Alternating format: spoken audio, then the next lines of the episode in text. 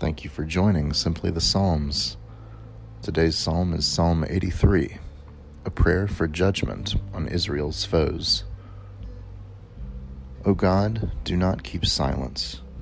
Do not hold your peace or be still, O God. Even now, your enemies are in tumult. Those who hate you have raised their heads.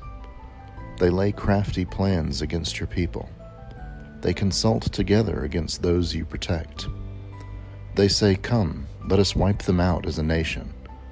Let the name of Israel be remembered no more. They conspire with one accord.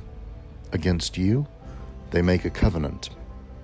The tents of Edom and the Ishmaelites, Moab and the Hagrites, Gebal and Ammon and Amalek, Philistia with the inhabitants of Tyre Assyria also has joined them. They are the strong arm of the children of Lot. Do to them as you did to Midian, as to Sisera and Jabin at the Wadi Kishon, who were destroyed at Endor, who became dung for the ground.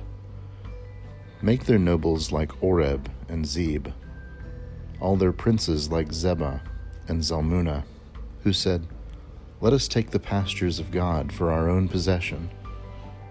O oh my God, make them like whirling dust, like chaff before the wind, as fire consumes the forest. As the flame sets the mountains ablaze, so pursue them with your tempest, and terrify them with your hurricane. Fill their faces with shame, so that they may seek your name, O Lord. Let them be put to shame and dismayed forever. Let them perish in disgrace.